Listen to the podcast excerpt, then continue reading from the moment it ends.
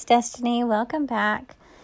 Today we're going to read Memoirs of an Elf by Devin Scillian. This is another one in his memoirs series. I've read a few of his other ones, but this one I'm very excited to read. Christmas Eve, 9:45 p.m. 2 hours until launch on Christmas Eve. The sleigh is loaded and I feel great. My ears are nice and pointy, and I'm feeling extra short today. Bobbin and Nutshell look really good too. Around the world in 24 hours, and it's our job to keep Santa on schedule. I feel so good that I snap an Elfie. 10:45 p.m one hour before launch, and it begins to snow. The reindeer love it. We elves have a saying no snow, no Christmas. But at the North Pole, it has snowed every Christmas Eve for like 600 years or so. No problem. I send a text to Santa. Time to fly, big guy. He says, I worry too much. He's probably right. Little known fact Santa is a really smart guy. Midnight, launch time. Santa kisses Mama Claus and waves to the other elves. I've got the GPS. Bobbin is in charge of the toy bag, and Nutshell has the nice list. Little known fact we don't even bring the naughty list with us. A crack of the whip, and away we go into the polar sky. I start the timer. 24 hours to go. 22 hours to go. So far, so good. Guam and Fiji were a little warm, but back up above the clouds, we are, we are as cool as popsicles as we head in for New Zealand. Santa is singing Here Comes Santa Claus. And little known fact, it's his favorite Christmas carol. No music, no Christmas. That's what I always say. 18 hours to go. Starting to worry about falling behind. Santa always wants to stop and pet every dog. Little known fact Santa loves dogs, and dogs love Santa.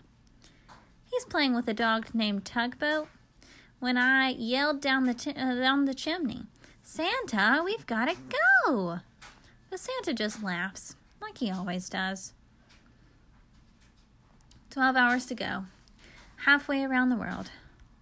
Bobbin and Nutshell are arguing about whether the bag is half full or half empty. We're falling further behind because the kids have left more cookies than usual this year.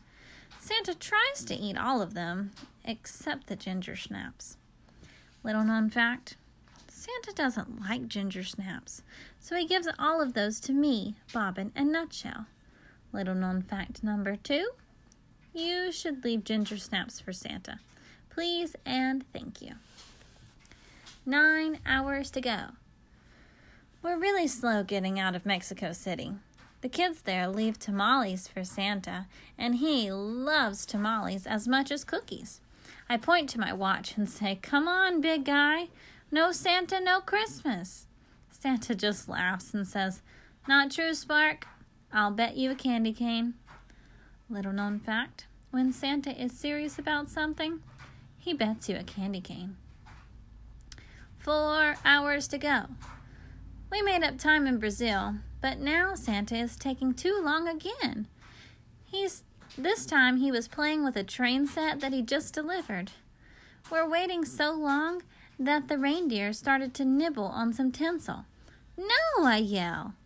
Little known fact reindeer love tinsel but it makes them hyper. It's like 50 cups of coffee to them.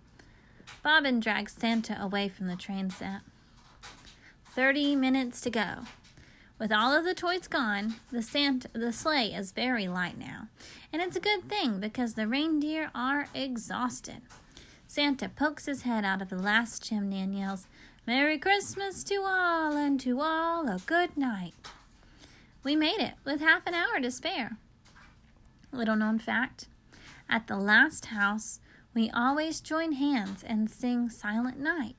The reindeer, too. and we head for home. The North Pole. Ta da! We've done it again! Around the world in one night. And we made it to every house. We land at the North Pole where everyone is there to greet us. There's singing and dancing and lots of hot chocolate. Oh, and French toast. But as we're unloading the sleigh, Bobbin says he doesn't think that the toy bag is empty. How can that be? We gave away every present on the list. But it's not a present in the bag. And it just licked Bobbin's ear. It's Tugboat! Ho, ho, ho, we have a stowaway, laughs Santa as Tugboat covers his face in kisses. Santa is laughing and smiling, but I am not laughing. I'm panicking. Santa, I say, we stole someone's dog. The music stops, and everyone is quiet. This has never happened before. Mama Claus says what everyone's thinking. I don't think it's a very good Christmas morning at Tugboat's house. Well known fact Santa give things, gives things away. He does not take things. We're in ginormous trouble. Any ideas? asked Santa. Bobbin says we should put Tugboat in a box and mail him home. Nutshell says we should keep Tugboat for a year and then take him back next Christmas. I suggest we put Tugboat in a hot air balloon that he would probably most likely sort of be okay. Mama Claus is the only one thinking clearly. Get back in the sleigh, she yells. But the sun is just coming up. Little known fact we have never flown during the day. People could see us.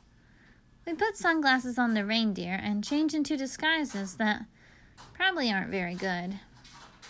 The reindeer are tired and confused, but Santa gives them a few nibbles of tinsel and they race for the runway. Suddenly, we're off like a rocket back into the sky. We're all very worried, except Tugboat. He's having the ride of his life. 9 a.m., Christmas morning. We land behind some trees near Tugboat's house. Bobbin and Nutshell stay with Tugboat while Santa and I creep up to the window. It's worse than we thought. There are there are all of the presents we brought, but they haven't even been touched. Three children are crying. Their mother's on the phone, and their father is standing in the doorbo- doorway yelling, Tugboat! Tugboat! Here, boy! How dreadful, whispers Santa. We sneak back to the sleigh. Now it gets complicated. Bobbin thinks we should sneak Tugboat down the chimney. Nutshell is thinking, how about a big slingshot? I'm wondering if the back door is open. It seems impossible, really.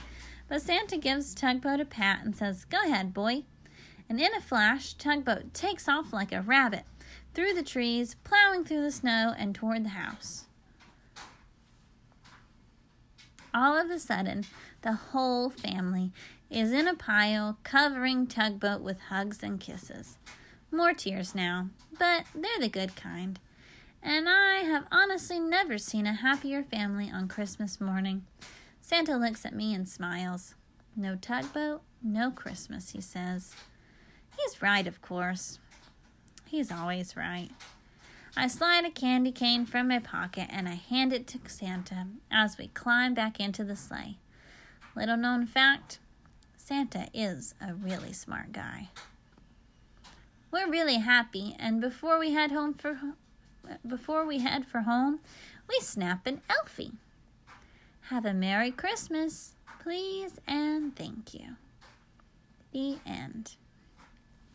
I hope that you enjoyed this story as much as I did, and that you come back for more stories in the future. Have a great day. Thanks for listening. Bye. Hi, I just wanted to let you know that I created a Gmail account so that you could send me emails. I would love to hear where you're listening from. Anything that you would like to tell me, I'm open to, to reading your emails about it. And also, if you have any book recommendations, I would love to hear them. I'm going to let you know what it is right now. Are you ready? It's the title of the podcast Beloved Children's Books at gmail.com. Again, beloved children's books at gmail.com. I hope to hear from you soon.